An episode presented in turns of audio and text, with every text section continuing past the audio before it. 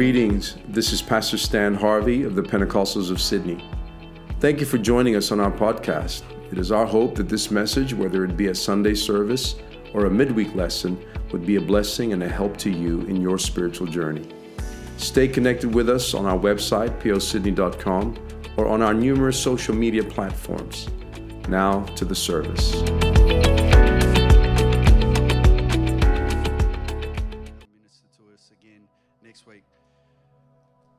This morning you got me, so you got the wish.com version. I ordered a Stanley Harvey. I got this Ben Finn for some reason. So don't call the complaints line, that's all right. Just let him have a rest. But if we go to the Word of God, if we could all be upstanding as we read the Word of God, and go to 1 Thessalonians chapter 4 verse 1. And first I'm going to read from the King James version, then I'm going to read from the version in English.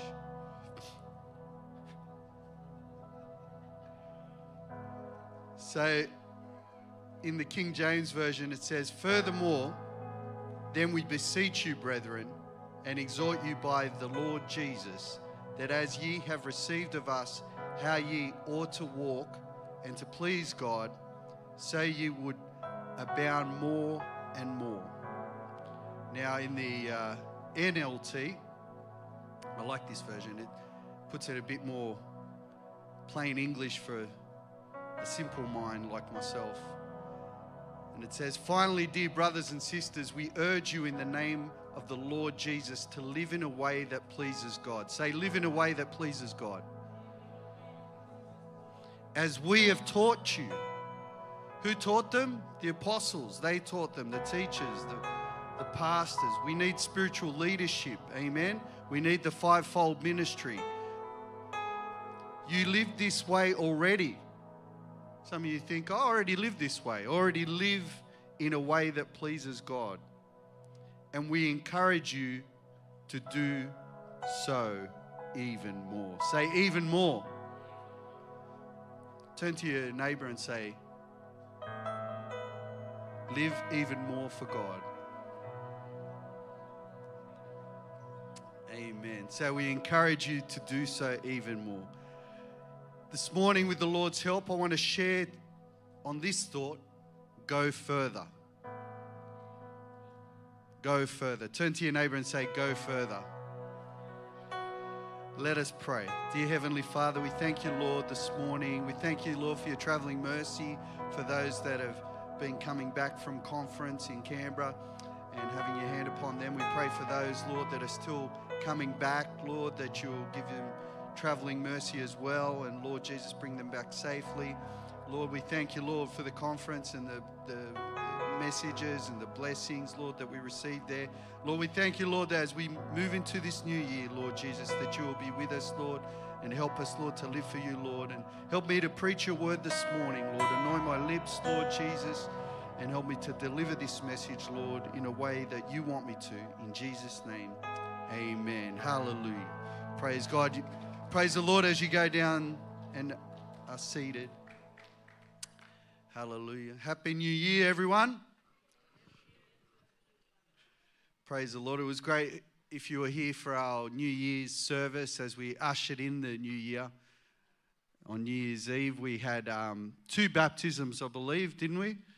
Two baptisms on the New Year's service. I think we had another four or five baptisms in the morning. So it was wonderful to uh, see so many baptisms already, just as the uh, new year end or the old year ended and the new year began.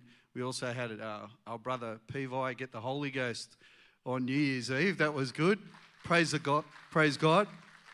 He got it within minutes because those that hunger and thirst after righteousness shall be filled. Amen. And he knew what he wanted. He wanted the Holy Ghost, and God gave it to him there and there. And um, why did people celebrate this time as the new year? Why is it that we, you know, why did they pick this date? These ancient peoples decided, oh, we'll just pick this time of the year to be the new year? Well, where it comes from is in the northern hemisphere at the moment, or it was on December 22nd at least, it was the winter solstice.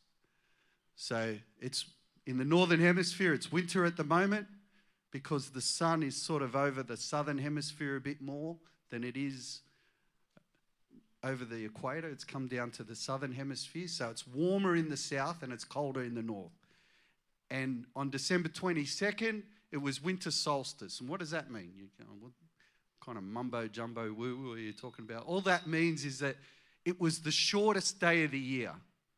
The sun rose and the sun set and was only up for a, the smallest amount of hours for the day in the northern hemisphere.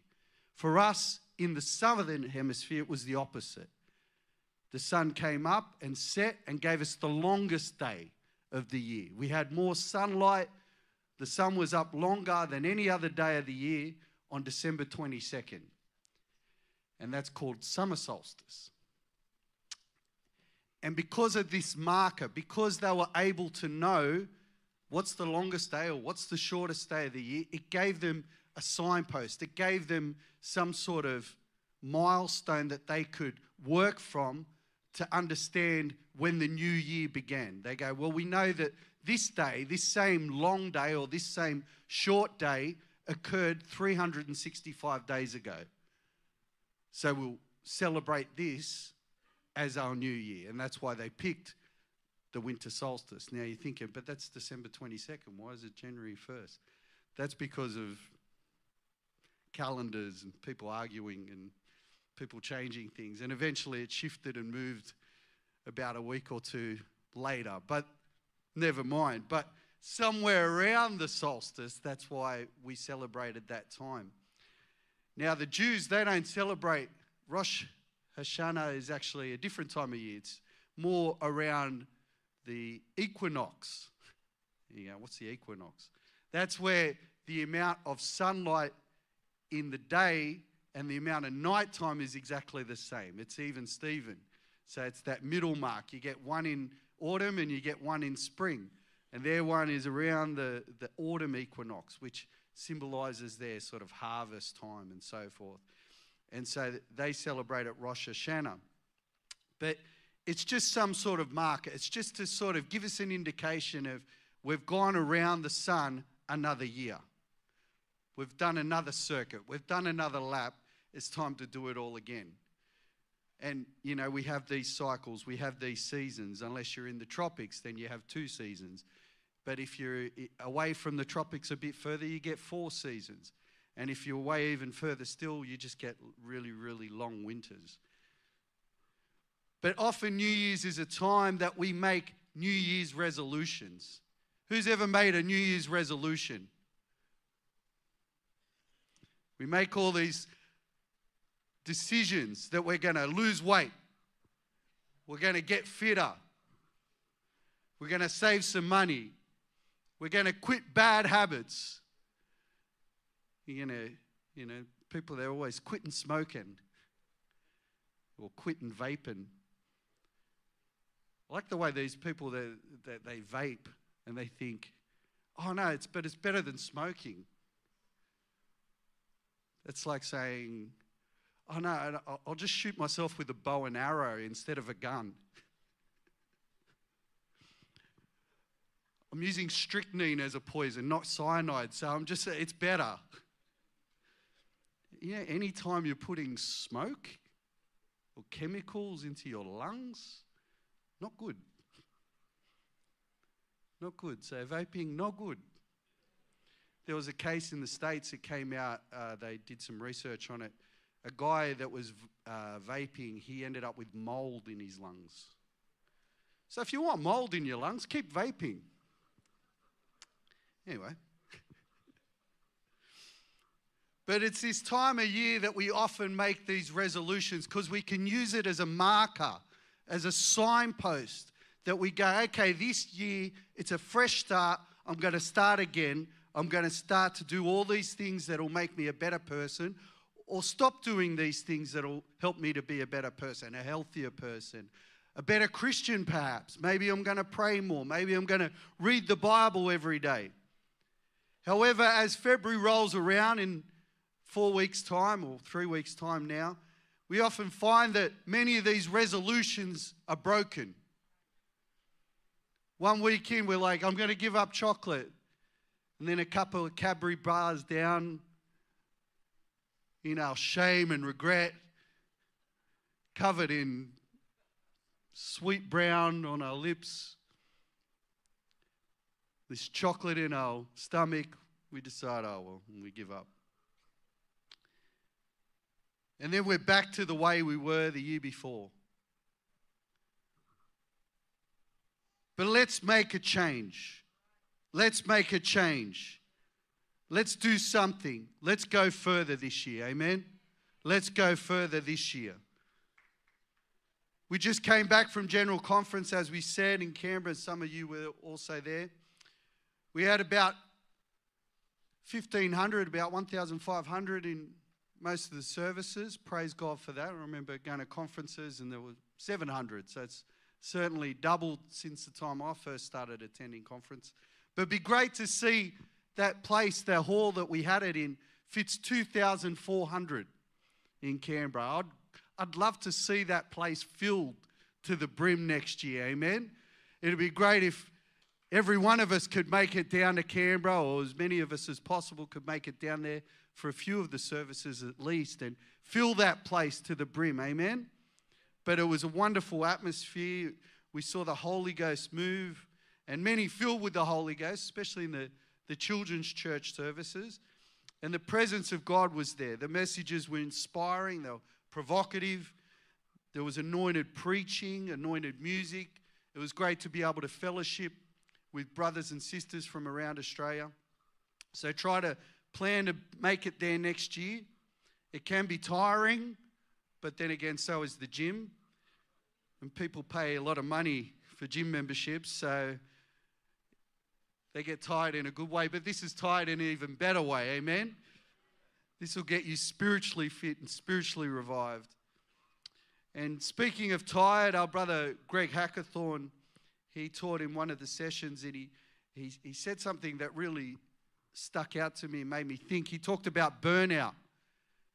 And we kind of overplay burnout sometimes. Now, I'm not saying we need to rest. We, we physically need to rest. We're, unfortunately, we're in this we're limited by our flesh. We're limited by the bones and muscle and brain and all these things that we need to keep operating. We need sleep. Sleep is important. I know people say sleep is for the weak. But if you don't get enough sleep, you'll probably end up with a mental illness. So, sleep. Sleep is good. Jesus slept. If Jesus slept, you should sleep. Remember, they had to wake him up on the boat? He's like, Why'd you wake me up for? We need to sleep. We need rest. We need time off sometimes. But sometimes we use burnout as an excuse. Sometimes we can overplay it. And it can prevent us, it can become a barrier in us achieving what we are truly capable of we can use burnout as an excuse to prevent us from really testing our limits and stretching ourselves from achieving the things that God wants us to achieve. What humans are physically capable of is sometimes astounding. What you are capable of is sometimes astounding. Turn to your neighbor and say, You're capable of more. Point to yourself and say, You're capable of more. And while in Canberra, I had a chance during the conference, uh, uh, on some downtime during the conference, to take one of my sons to the War Memorial, to the Australian War Memorial. He's into planes and stuff like that. And he's showing me this gun and going, Oh, you know, Dad, this gun's water cooled. Oh, how, how do you even know that? And he, I love to, the thing I like about the War Memorial is the dioramas, the models of, you know, the battles. And you get to see what it kind of looked like on, on the battlefield at that time and what the soldiers endured and went through. And one of the things that has always struck me about World War II is the Kokoda track. And hopefully one day I can uh, get to walk it. Uh, just support my GoFundMe page. No, I'm just, I don't have one. You'll look and there's not one there. You can set up one if you want, but. And this is a 100 kilometer track over extreme mountainous terrain. It covers muddy tropical rainforest with malaria, carrying mosquitoes biting you, and leeches. And it's steep, it's terrible, it's tiring. And Australian troops, with the help of local Papuan people, battled the Japanese army that had set up on the north side of the island. And uh, it's good to see my, uh, my mate Danny Abdul Rahman and his wife Shantae and his, and his kids and his mum, my auntie Louisa, who brought me up along with my other, my real mum. She was like my second mum. I spent enough time at her house. And uh, it's good to see her this morning. And she grew up at the head of the Kokoda track, the start of the Kokoda track, right near there, and in Papua New Guinea. And so the Australian troops, with the help of local Papuan people, battled the Japanese army. And this Japanese army had pushed so close to Port Moresby, they came within 50 kilometres of Port Moresby. And between July and November 1942, the Australian forces fought to prevent the Japanese from reaching Port Moresby and then pushed them back over the Owen Stanley Range. And once the Australian troops got to Kokoda on the other side of the mountains, they fought the Japanese and pushed them back to the coast. And more than 600 Australians died during the Battle of Kokoda, and more than 1,600 were wounded. But over 10,000, 10,000 Japanese died from January 1942 to January 1943 in the Battle of Kokoda.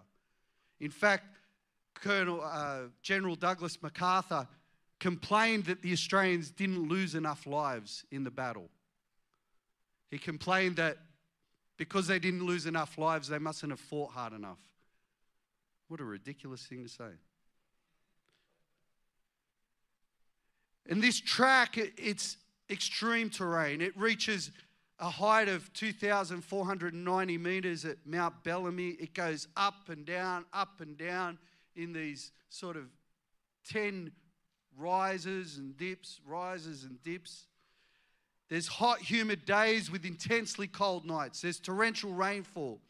The risk of tropical disease such as malaria. Hiking this trail normally takes between four to 12 days. The fastest recorded time is 16 hours and 34 minutes, which is crazy. Since 2001, six people have died walking the track. Just walking the track. No guns, no military, no army uniforms from the 1940s, no Japanese trying to fire at them. Just walking the track. Six people have died. However, in 2009, a man by the name of Don Vale completed the track at the age of 83. I know 70 year olds that can't walk up the street. This guy walked the Kokoda track at 83. Kurt Fearnley, who was a Paralympian, completed the track also in 2009 and did so without the use of his legs. He crawled the entire 100 kilometre track. Crawled. It's amazing what people are capable of. If they can do that without the Holy Ghost, what can we do in our physical body with the power of the Holy Ghost within us? What can we do? What are we capable of if God is with us? Amen? If we have that dunamis power, that explosive power of the Holy Ghost within us. Amen. You need to stir up the gift of the Holy Ghost. If you have the Holy Ghost, you need to go further. You need to see how much God can do in your life and see what you're truly capable of. Amen. Stop making excuses. I'm preaching, maybe I'm just preaching to myself. Maybe I'm the only one that does that. Maybe I'm the only one that limits myself.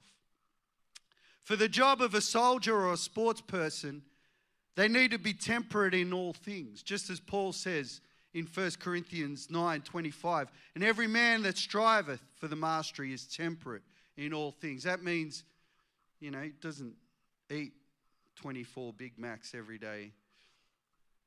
Now they that do it obtain a corruptible crown, but we an incorruptible. I remember David Bernard at a conference in Melbourne at Williamstown preaching about a member of his church in Austin who was in the symphony orchestra. One, one of the members of his church was in the symphony orchestra. And he was saying how it's important that we have people in the church from all walks of life. Amen? That, you know, that's obviously walks of life that are compatible for living for God. We don't necessarily want, you know, crime bosses. We want ex crime bosses in the church. We want crime bosses to come to church to give up being a crime boss. and there's other jobs as well that, you know, we need to see God, you know, deliver people from. But the church should have people in all different roles in society. Amen? We should be represented throughout all the community, different circles. We need members of the symphonic, symphonic orchestras.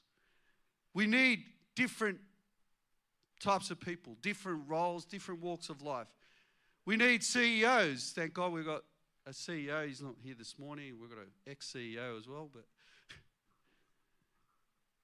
thank God we have him in our church. Thank God we've got some mechanics. We've got some electricians. We've got some professional athletes. We've got plumbers. We've got plasterers. We've got forklift drivers. Put up your hand if you're a forklift driver. No one? Thank God I was a forklift driver once, eh? Sing out for the forklift drivers.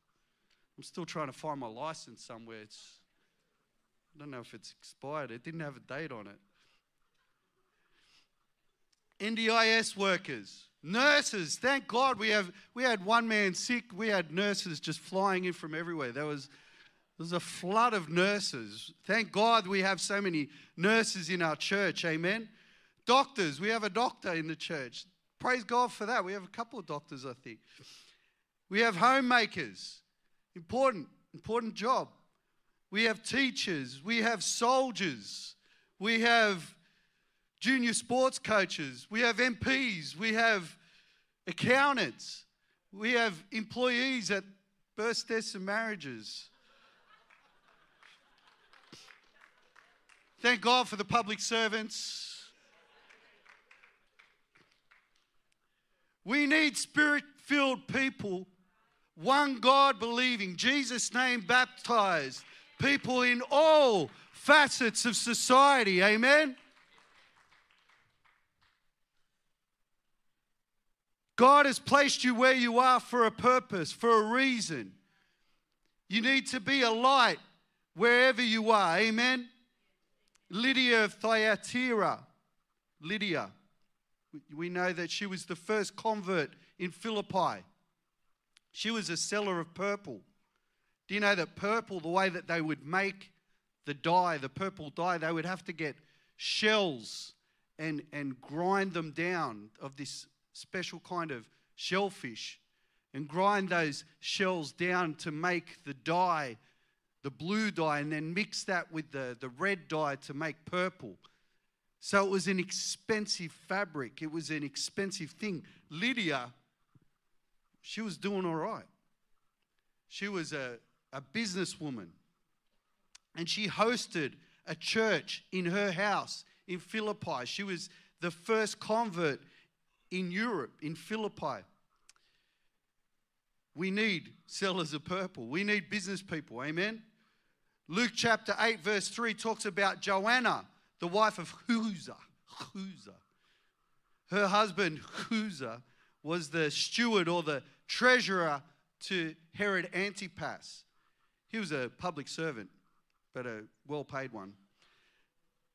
And Susanna and many others, which ministered unto him of their substance. They supported the ministry of Jesus with their giving.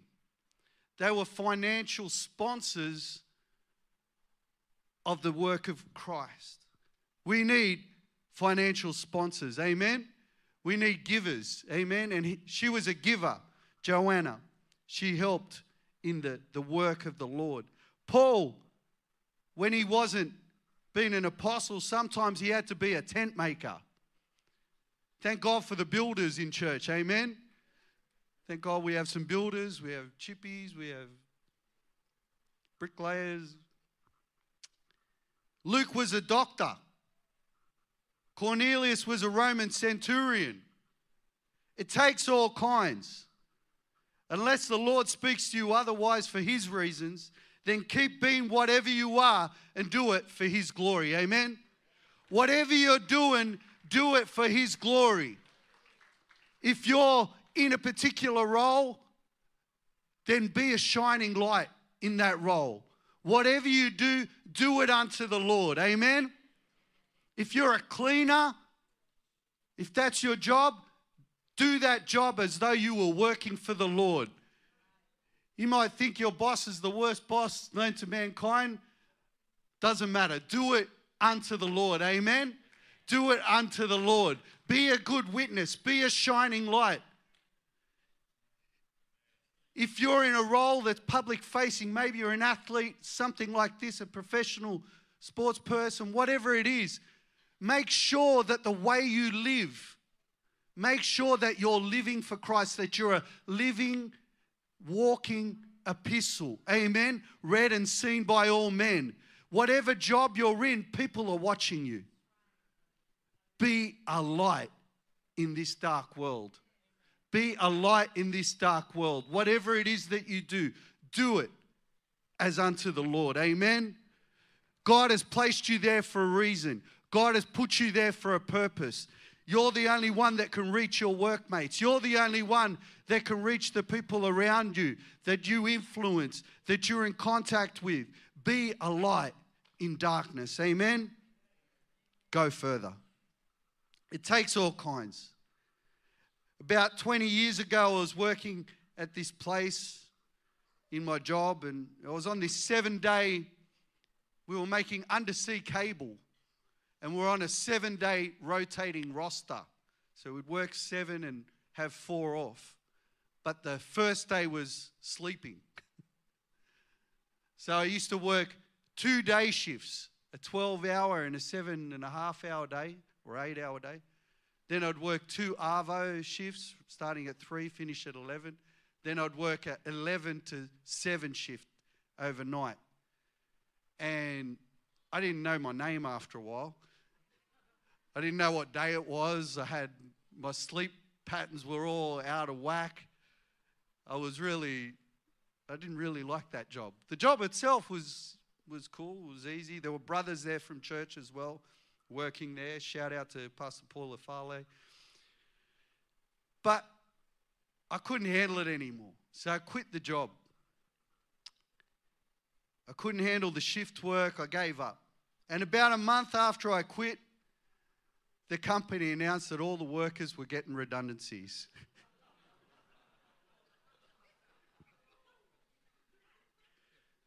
Missed out on about, I don't know, eight, 10 grand. Praise the Lord. Sometimes we need to stick at things. Amen. Sometimes we quit, we quit too early. Sometimes we give up too easily. We need to make sure that in our walk with God, we never give up. Amen? That we don't give up too easily. We don't quit too early. We don't know what God has for us just around the corner, just over the horizon. If we just fight a bit more, if we just stick in there a bit longer, if we just go a little further, God has something in store for you. Amen? Just stick at it. Turn to your neighbor and say, Don't give up. Don't quit too early. Don't pack in and throw in the towel too early. God has something for you. Hold on just a little longer. Go just a little further. God will come through for you just in time. Not when you think He should, but when it's the right time. In Mark 1 16 to 20, it says, Now, as Jesus, as he walked by the Sea of Galilee, he saw Simon and Andrew, his brother, casting a net into the sea, for they were fishers. They were fisher people. And Jesus said to, unto them, Come ye after me, and I will make you to become fishers of men. And straightway they forsook their nets and followed him. And when he had gone a little further hence, say a little further, he saw James, the son of Zebedee, and John, his brother, who also were in the ship mending their nets. And straightway he called them, and they left their father Zebedee in the ship with the hired servants and went after him. Jesus wasn't just happy getting Simon and Andrew to join his full time ministry crew. He went a little further. He went a little further and he got another couple of brothers, the sons of Zebedee, James and John, and they joined the crew also. Multiplication is waiting for you if you just go a little further in God. Just go a little further. Let's go further, church. Amen. Let's go. Who believes that? Amen. We need to go a little further. It's funny though how we see some of his crew that he called these fisher fishers that he called a few years earlier who had been with him in the greatest ever soul winners boot camp for 3 years, the best university that you could ever go to, no HECS.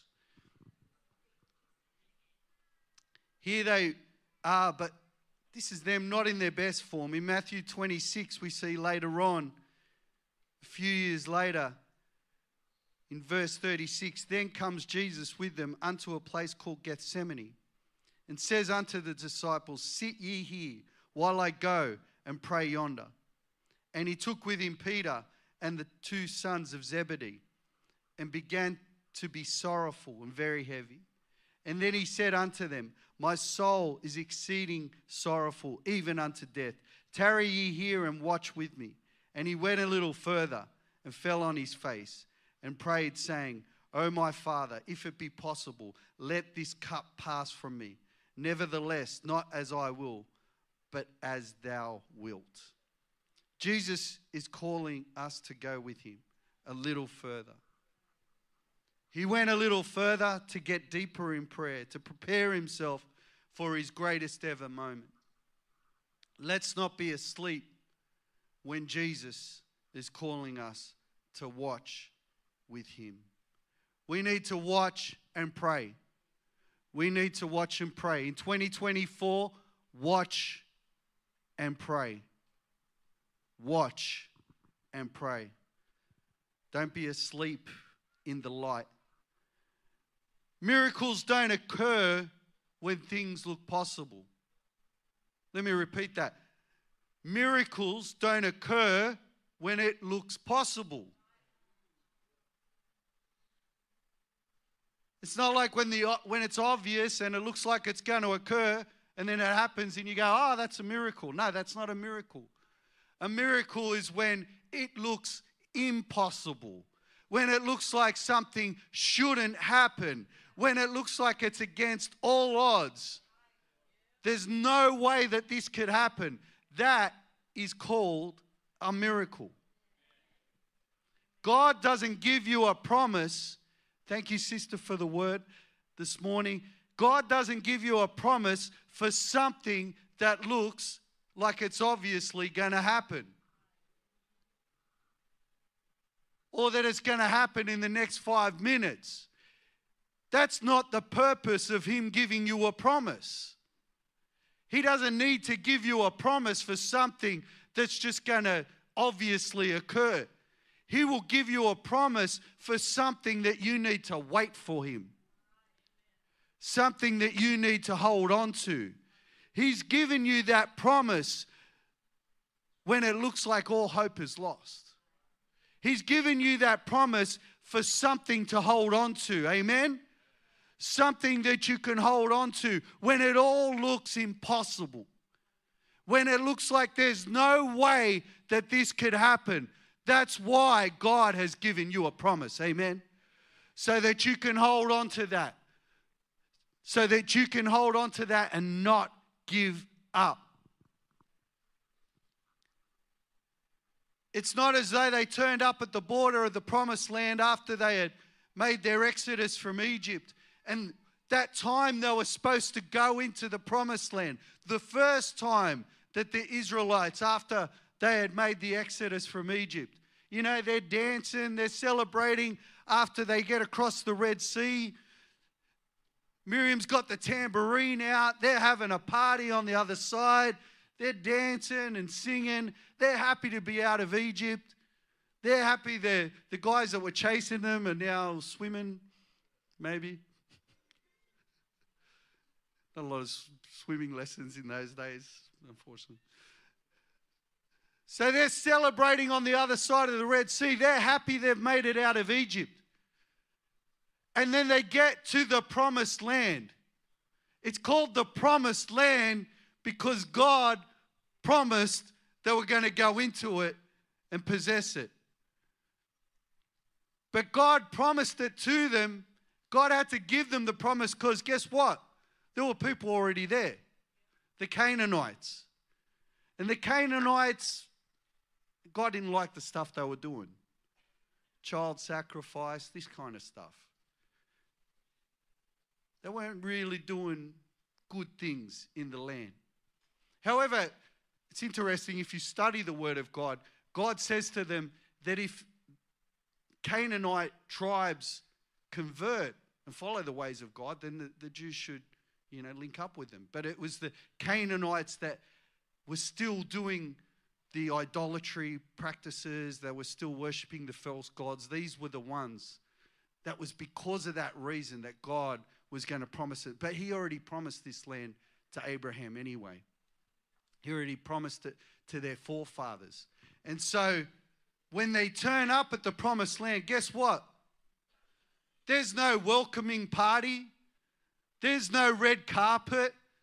There's no brass band. Hey, welcome to Canaan. Come and take our land. It's all yours. No, they turn up, they send 12 spies into the land. And what do they see? Giants. We're like grasshoppers compared to them. The food's giant, but so are the people. There's no way we can possess this land. Of course, it looks impossible. That's why God gave them a promise. So that when they faced the giants, they knew God was with us and we can take him. And Joshua and Caleb, they were, they were the two that knew that God could do it but the other 10 gave an evil report. Amen? And so they didn't enter in for 40 years.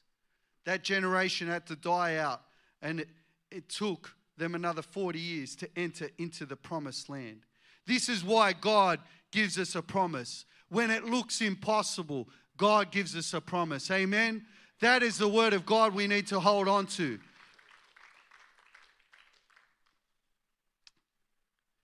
Some of you are happy with what you've achieved. You've crossed the Red Sea and you're happy with that. You're dancing on the other side of the Red Sea. Yeah, got the tambourine out. I'm happy I've made it. Yeah, I'm out of Egypt. But you haven't gone to the promised land yet. You haven't finished the journey. You need to go further. Amen? You need to go further to that which God has promised you. In 2024, let us go further. This year, go further in your walk with God. Go further in your ministry. Go further in your prayer life. Go further in your reading and study of the Word of God. Go further in your faith. Go further in your spirituality. And what I mean by spirituality, if I could call the musicians up, please. What I mean by spirituality is the fruit of the Spirit. We think spirituality, we get it mixed up sometimes. We think spirituality is, you know,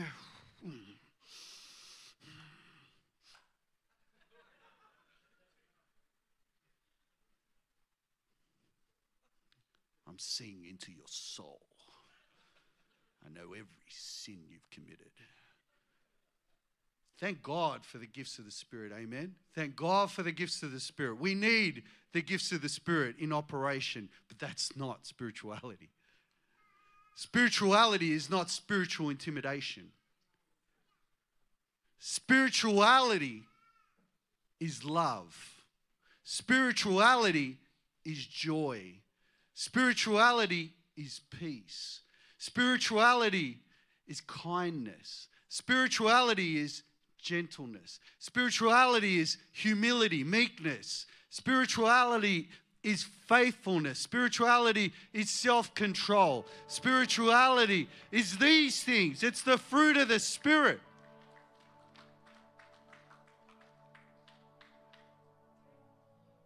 You need to go further in faithfulness. That fruit of the Spirit, faith, is faithfulness.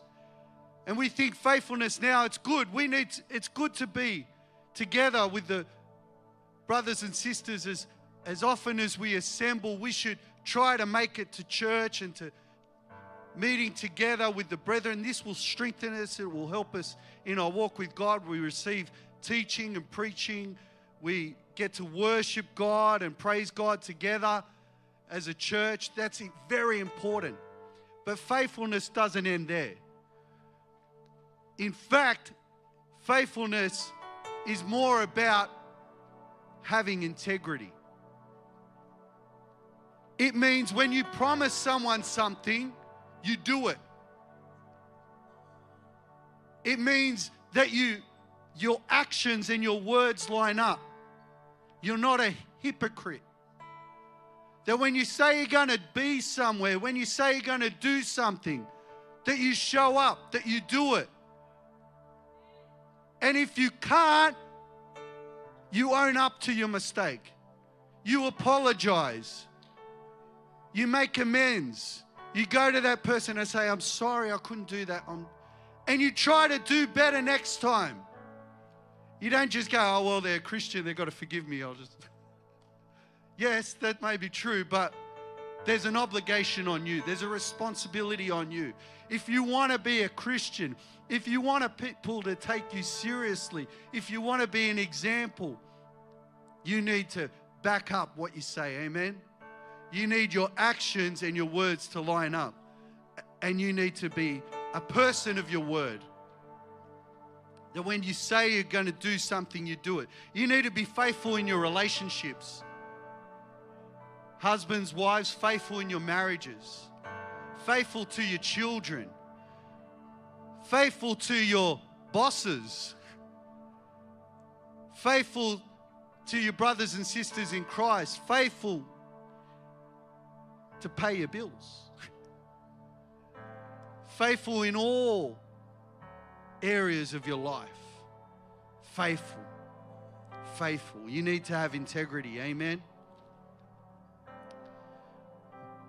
We need to own up to our faults, make genuine efforts to improve. And like I said, this year we need to go further. We need to go further. We need to go further in spiritual gifts. If you could all be upstanding, please. We need to go further in spiritual gifts and thank God for the, the tongues, the gift of tongues, and the gift of interpretation of tongues.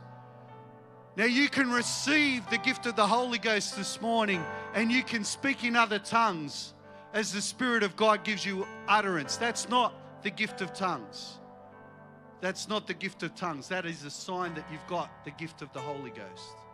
That's a different purpose for spiritual tongues. The gift of tongues is a message for the edification of the church, not for self edification, the edification of the church. And we saw that this morning. And we had the tongues, and it should always be followed by the gift of interpretation of tongues.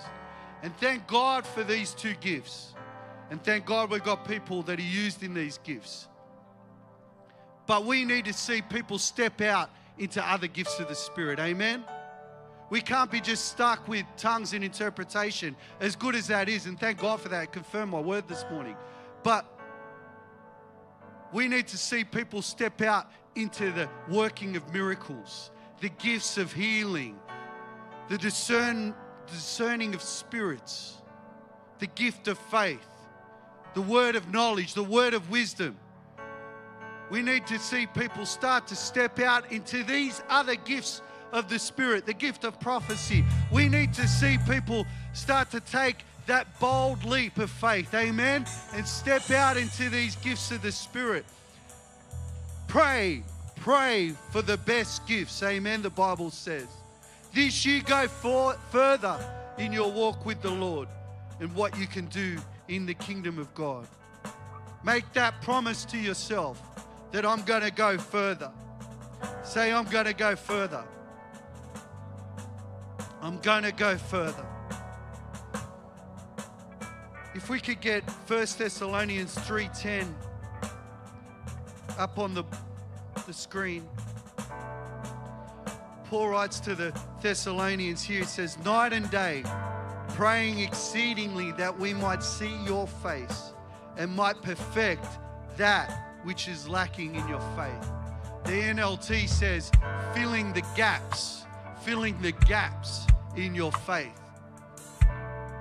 Pray this year that God would fill those gaps in your faith, that God would perfect you. You, you might say, I'm already doing good things, and you're happy there, just as it says in 1 Thessalonians 4 1. But we need to go further, amen? We can't be happy with where we're at. We need to grow in Jesus. We need to go further. We need to go into the promised land, not just be happy we've been on the other side of the Red Sea, but we need to go into the promised land. We need to go further. What are you capable of with the power of the Holy Ghost in you? Amen. What can you do for Jesus? It's amazing what you can do for Jesus. And it's not just about what you're doing here in church. This is great, coming to church, spending time, but it's what we do out there that matters. It's what we do when we're on the job, when we're catching the, whatever it is, people we come across that we can share our testimony to, that we can share about the love of God, that we can help people, that we can show the love of Jesus to people. And who knows, maybe they may be saved. Amen. This altar is open. If you've never received the gift of the Holy Ghost, God can fill you with His Spirit this morning. We can pray for you. You can be filled with the Holy Ghost, and God can give you His Spirit if you just let us know. We're not mind readers, most of us. And so just let us know that you want the Holy Ghost. Just like my brother Pevi, I went, What do you want?